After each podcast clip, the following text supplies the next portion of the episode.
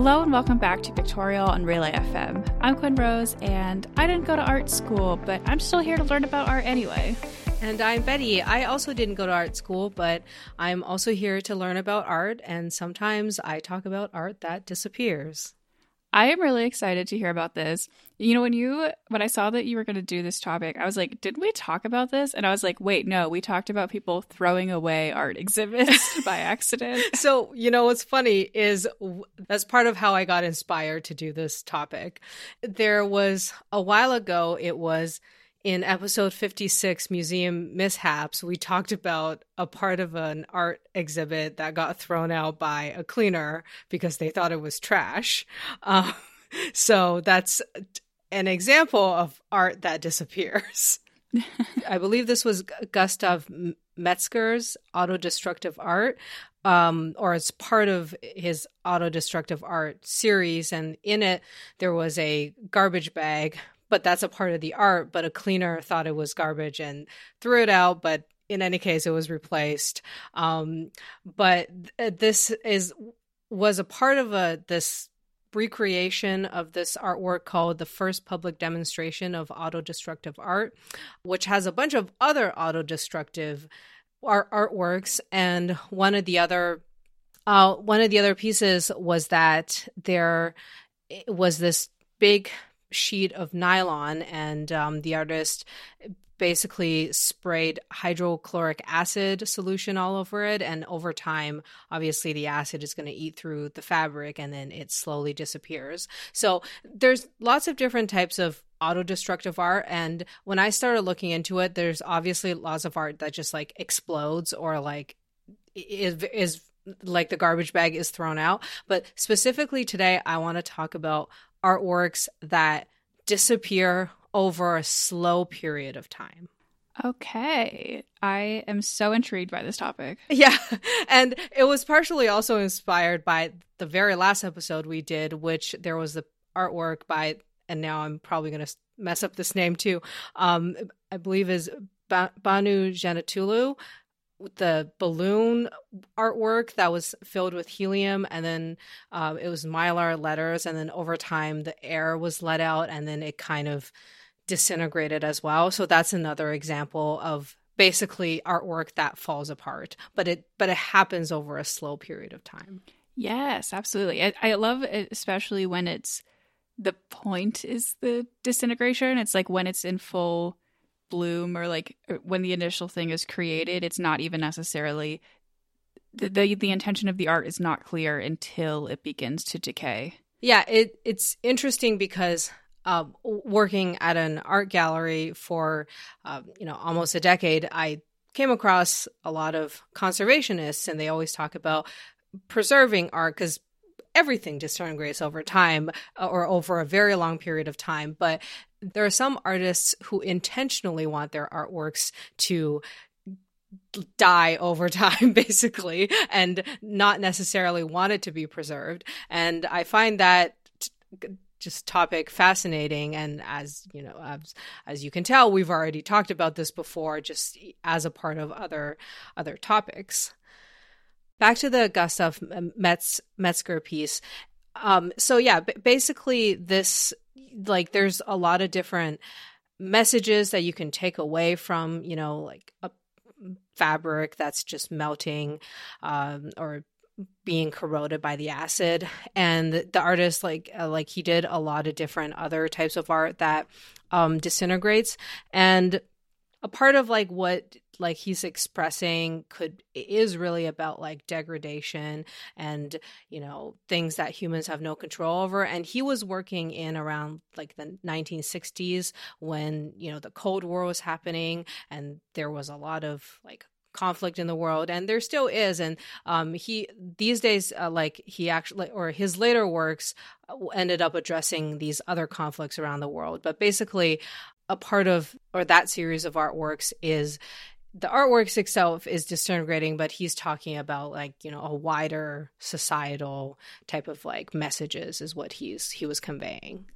I see. Yeah.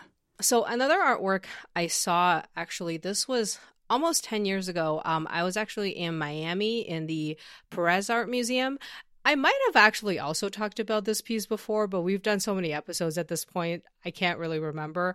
But it might have I might have just mentioned it in passing. There's a lot of artworks that this artist has done over a period of over 20 years, and um, her name is uh, Sigalit Landau, and she's an Israeli artist.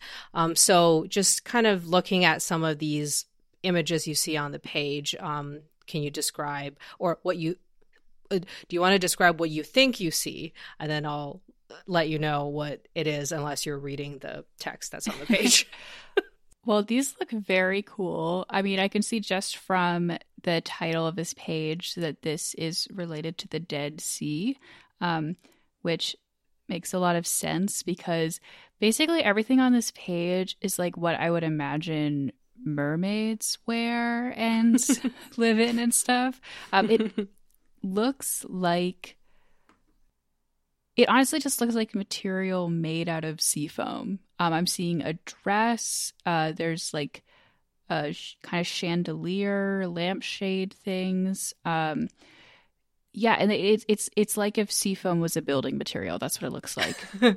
yeah, it it it does look very foamy from these pictures, but actually, so when I first saw one of these pieces, which I think is one of the chandeliers in the picture in one of the later pictures, seeing it in person, you can see that it looks like these little tiny white crystals that are encrusted like on this chandelier or the chandelier is made out of these little crystals. And so these are actually salt crystals um, that formed on whatever pieces that was dipped into the Dead Sea. So the one I saw in Miami was the artist used barbed wire to make it look like a chandelier and then dropped the barbed wire in the Dead Sea and left it there for a while and then fished it out. And then all this salt basically encrusted on on the barbed wire. And then so these other works like some of it is literally a dress and then there were there are like lampshades and basically a lot of different objects that she just submerges into the dead sea and pulls it out after a while. Um, and because they're encrusted in salt whatever material is going to get eaten away by the salt similar to the acid we talked about uh, before this that over time these objects like fall apart because the salt just eats through them. I think the chandelier piece I saw, I'm not even sure if it still exists because I saw this like like 10 years ago. I have no idea how long it takes for salt to eat through stuff. Um, but I, I did remember when I was there, the gallery guide there did say the artist has uh, expressed do not conserve this artwork to make it try to last longer than whatever amount of time it will last naturally being worn away by the salt. So they did say, yeah, this artwork is is not going to exist in a number of years. So this is so cool. Not only is this stuff beautiful, like just visually, it's really interesting to look at, and I imagine like in person even more so because it's such a textural kind of art piece.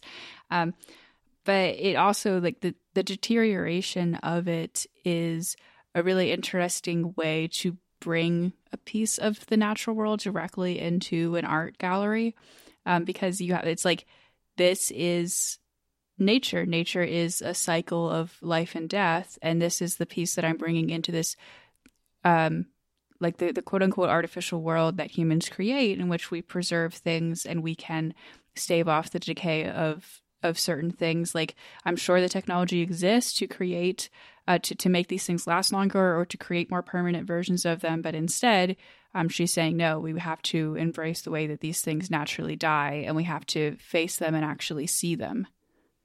Yeah, exactly. And what you're saying is, I think essentially the message she wants people to get out of it, or at least one of them, because um, so as I mentioned, she is an Israeli artist, and sh- the Dead Sea. There's a reason specifically why she's using that as the subject matter she's exploring um, because over her lifetime she's basically witnessed this man-made disaster which is the lake um, that is uh, basically the where the water level has dropped um, apparently by a meter or three feet over just like in the last few decades which is during her lifetime. And like slowly this you know this body of water is is disintegrating like literally in front of our eyes. And um you know to her like it's something that she's like thinks is beautiful and and we we should try to preserve it. But due to you know many uh, aspects that are out of our control or in control of some people just not us um it's it's you know it, is probably something that's not necessarily gonna gonna be around for much longer. So in a way like she's bringing that awareness to maybe you know we should think about trying to preserve these natural landmarks but in a way it's like maybe maybe we can't. It's about just an acceptance and an awareness of the state of the natural world and because if you are not facing what's out there in the world that you have no ability to make decisions of about it. But here it's saying like okay like we're looking at this art piece and we're seeing the way that it, it is decaying. I wish there were more images of these pieces as they decay because these are the, the images that are in this news story are very like you know the fresh the really the really nice looking ones. Um and whether or not that's something that is part of a natural life cycle that has to happen or it's something that is an effect of climate change um, and should be interceded upon by humans in order to mitigate those effects you can't make those decisions unless you are able to face them. And so i think that this art piece really plays into that. Yeah exactly. And that actually segues pretty nicely into the next piece that I was going to talk about, um, which also relates to climate change. So, this piece or these are also a series of pieces that have uh, been made by this artist named Andy Goldsworthy. Um, and um, I think they're just called ice sculptures or ice sculpture series. Um, and he's been making them since the 1980s um, or like the late 1980s. Um, basically, the first few pieces he created were these massive snow rings he made it on Ellesmere Island, which is in Canada, and that's within the Arctic Circle, basically the North Pole. Um, and then so um, these sculptures apparently mark the positions of the North Pole. Um, I'm not sure if this is like magnetic north or true north. I'm, I do not even know exactly how that works, but basically one of those. Um, and but apparently this is one where if you um, are at at any of these sculptures, your the, the the direction will always be on the magnet will always be pointing towards south or if you have one of those magnets that spins it's just going to spin and be freaking out.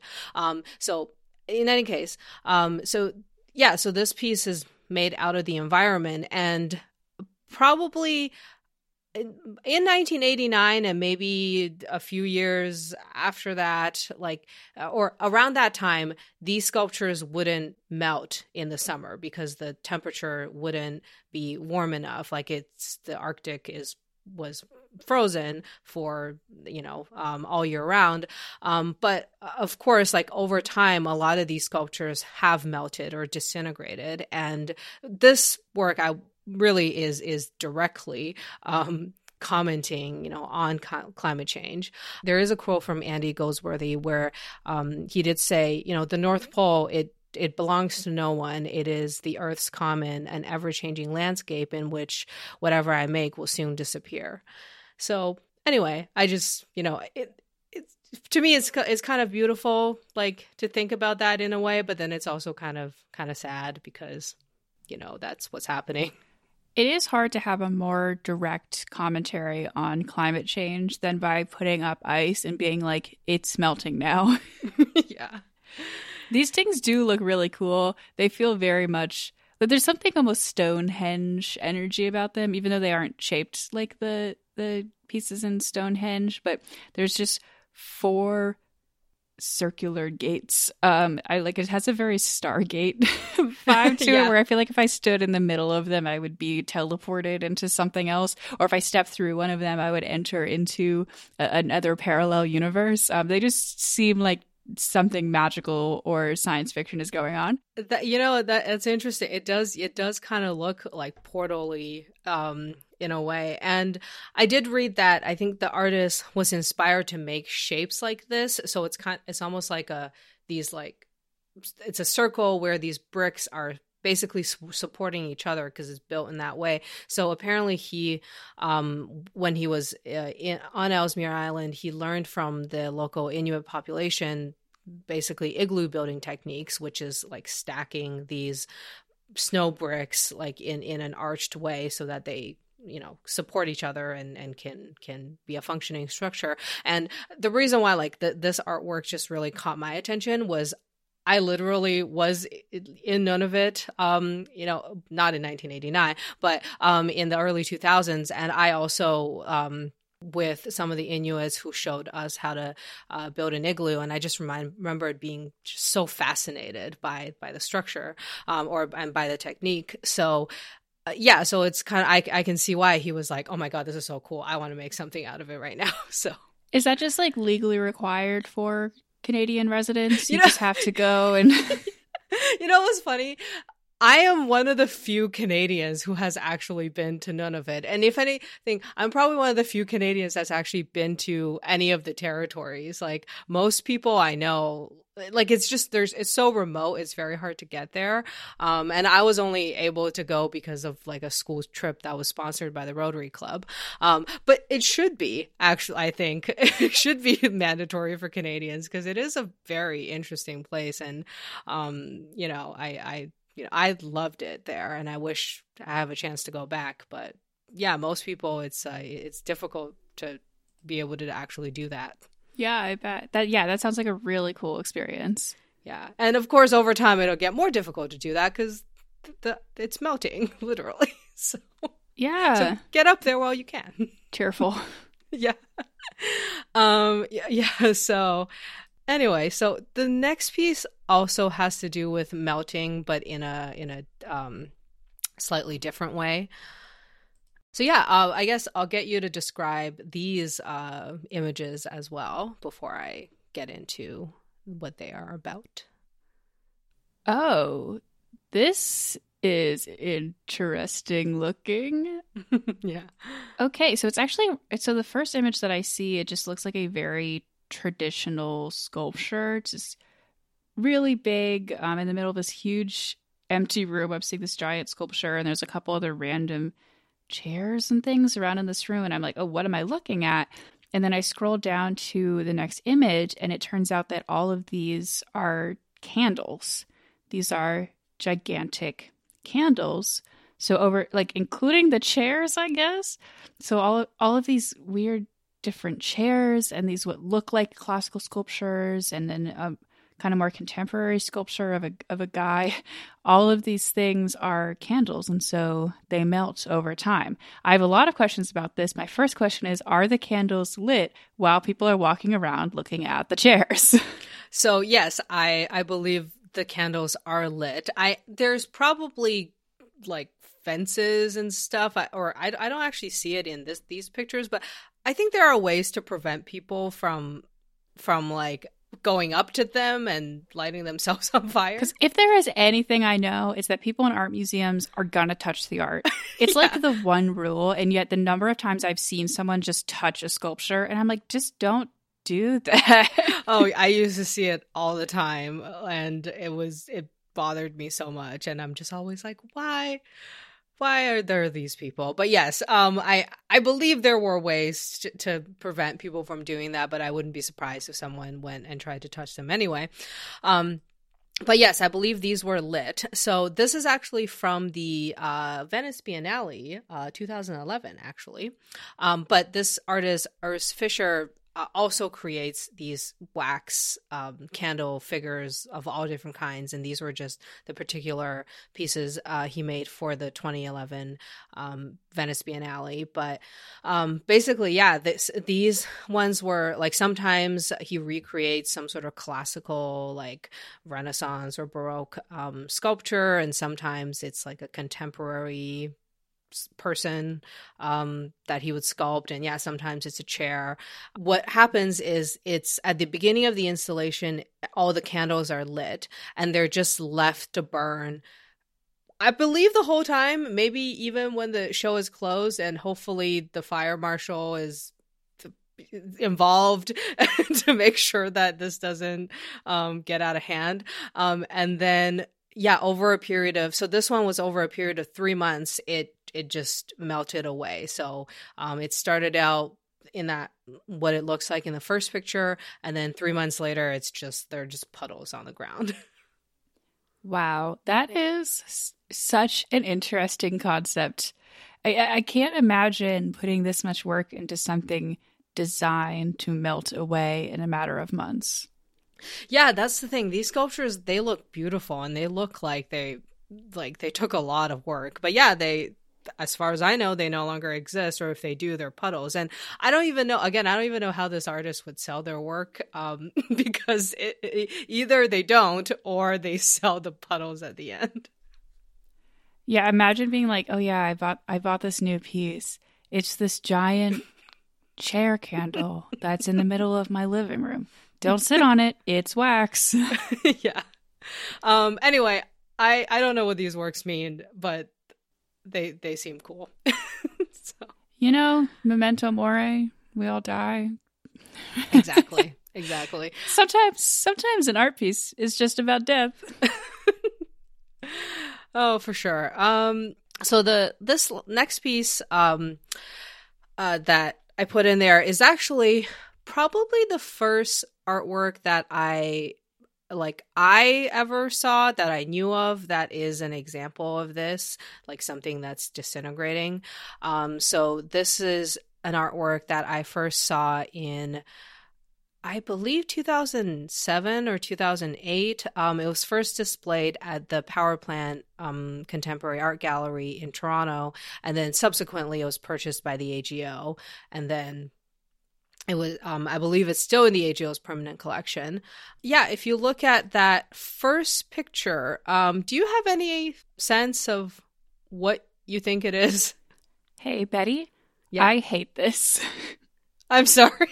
This is so gross. Okay so it's just it looks like a sculpture of i'm assuming something something related to organic material. Um but it looks like kind of like a person with a shield holding a shield in front of them or something like that. Like it's a humanoid shape, but the features are not clear at all. And it's covered in honestly what looks like mold. It's gross. it is very gross, and you don't have to look at it for too much longer. And I've, in fact, closed the window. I had to look at this in real life. Oh, no. so if, if, that helps. Um, but yeah, so it actually, the, the name of the artwork is actually Infestation Piece, um, which you describe by the way you described it is pretty much what it is. So the the shape of the sculpture um, was inspired by a henry moore piece called warrior with shield which was this sculpture that's supposed to be like a blobby abstract representation of a warrior with shield. Um, and then so the uh, this other artist, Simon Starling, in 2007, recreated this Henry Moore piece, which was originally made in 1954. Um, and then he uh, took this, um, I believe it's made of bronze. Um, and then, oh, wait, sorry. It, the original work uh, cast was made of bronze, but he made it out of steel. Uh, and uh, sorry, Simon Starling's piece is made of steel. So he grabbed this and uh, another instead of dipping it into the Dead Sea, uh, Simon Starling dipped it into Lake Ontario, uh, which is the lake that Toronto sits on, and um, I believe it was down there for a few months, and then again pulled it back up. And when it was pulled back up, it had been infested by these organisms called zebra mussels, and zebra mussels are these um, uh, mussels uh, that originate from the Black Sea, but uh, they uh, would cling on to ships, and then these ships somehow eventually made it to Lake Ontario, and then the zebra mussels basically uh, are these um, invasive species that have has been devastating Lake Ontario since the mid 1980s. They're still there and I have seen them like all over the place. Um I have a friend who actually got like was cut by one and was like bleeding like crazy once when we were at the beach. Um so basically it's it's something that has been terrorizing Ontario um for for decades. Um and then when Simon Starling made this piece, it then latched onto the um the the sculpture. And anyway, it was then um, displayed at the power plant, but they actually had to close the exhibition like a few months ahead of time because it it got further infested by moths like as in because of the zebra mussels that were rotting on the sculpture uh, the moths were attracted into the gallery and then they had to shut it down Oh no. anyway i don't really know why the AGO bought it if they knew that it was so um problematic but this piece actually ended up being a part of um this display um in one of the one of the floors of the AGO. So for uh for a while they had done these um kind of like teaching people or telling people that the conservation department exists basically by uh, building a room for the conservationists in the gallery with glass so people can see what they're doing. And sometimes they're treating like a regular sculpture or a painting but this time it was the artist trying to figure out how to like conserve this particular piece which was um the zebra mussels were falling off at this point uh in 2008 2009ish and then the uh, conservationists had to figure out how to glue the zebra mussels back on, but because the sculpture had rusted, uh, she was like, uh, she couldn't figure out how to do it, and then basically had to make her own glue resin out of like a bunch of different random chemicals. Like, I don't really know how it works to glue something back onto rusted metal, which people normally don't do. Oh my god. I uh, as a person who works in a library where there's a like a with rare books and conservation, um what an absolute nightmare.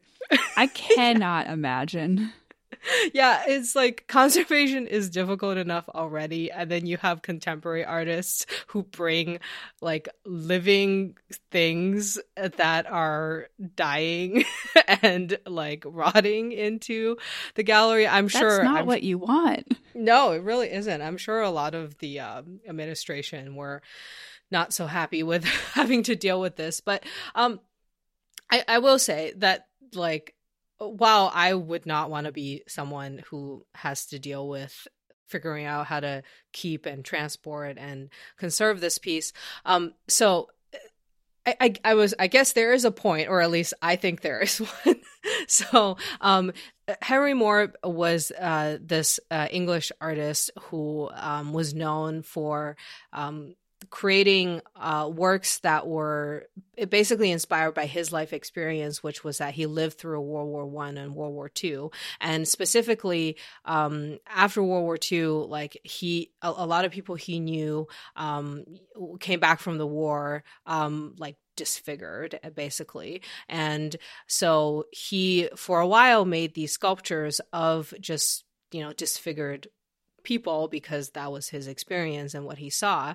Um, anyway, eventually this huge Henry Moore collection somehow made it to Toronto, even though Henry Moore is British, um, because the um, Tate uh, Museum in London wouldn't take his works for some reason or he, he, was donating basically his entire body of work to the tate and tate the tate didn't want it so the AGO was like we'll take it so we got like hundreds of these giant sculptures um, in the AGO, and also the city of Toronto bought a bunch of his works.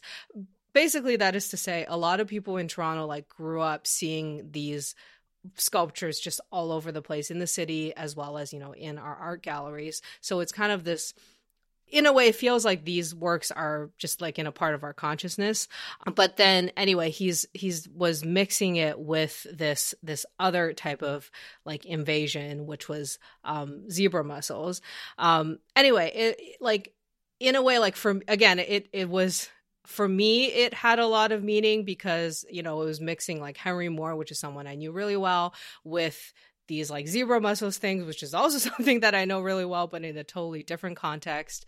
Um, and yeah, it was just really interesting to to bring attention to the to these things. But again, you know, I don't have to be the one who conserves these works. so it's like I understand that this is a really cool piece and it is also bringing attention to a very serious issue, um, but also, ew. yeah. Yeah. And again, I don't actually know what the state of this artwork is either because it hasn't been on view, I think, since maybe like 2013 or 2014, something like that. And um, again, like it, maybe it's beyond saving at this point. I have no idea. oh, yeah. I probably at this point. Yeah. So anyway, I would say, yeah, like a lot of these artworks are, yeah, like intent, the artist made them with the intention of having them just disintegrate and sometimes the people try to save it. Sometimes people are just like we'll just let it die because that is what it's meant to be.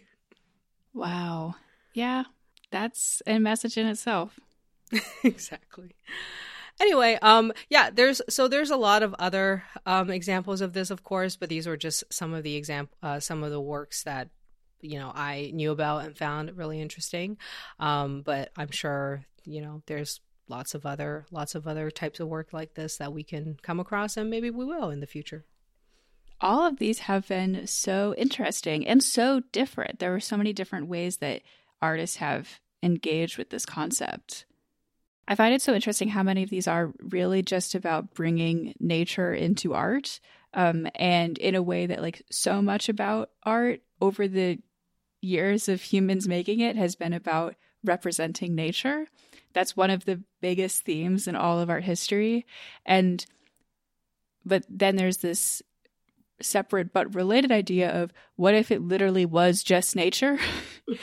um, and I do think that there is, I think there's a reason why that's such a, a salient idea to contemporary artists in this concept of like we live in a world where nature is very unstable and humans have had a, a, negative effect on the balance of the natural world. And as we're all asking ourselves right now how we can regain that balance and what we can do to make a difference, I think part of that question is looking at the way that the natural life cycles of nature actually happen and what those actually look like in these different forms um, whether they be like invasive zebra mussels or they be the the salts of the dead sea like there are all these different forms and it um even just like the concept of ice melting we have freezers. But outside in the world when it gets warm ice melts.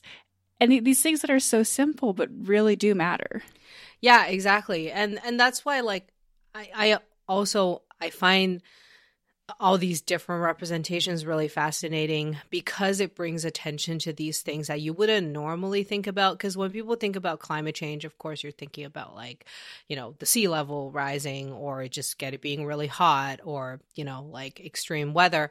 But there are so many other things like you know t- degrading landscapes or like bodies of water or invasive species um, and just you know, a number of other things that are very specific and may not get all the attention but but is still really important that should be like addressed or at least paid attention to in some way. Um and i think it's like these artworks um and a lot of different other works that address other things in nature like do bring the attention to well thank you for bringing my attention to all of these You're welcome, and I apologize for some of the gross pictures. That's all right. That's part of art, you know, thinking things are nasty. of course. Well, thanks everyone out there for listening to this episode. Um, you can find our show notes at relay.fm slash pictorial. And if you weren't following along with the chapter art on what these things look like, I super recommend checking out the links and taking a look um, because they all have very interesting things going on. It's a very textural episode, I think, all of these art pieces. Um, you can also find us on Twitter or Instagram at Pictorial Pod. Um, and you can find me on Instagram at Quinsta Rose. And you can find me on Twitter and Instagram at ArticulationsV. I'm also on YouTube as Articulations. And speaking of YouTube, we also have a YouTube channel, Pictorial Podcast, where we have uh, video versions of our audio episodes a little while after it comes out. Um, for this one, there will be a lot of very textural pictures that you can enjoy. Thanks for listening, art enthusiasts.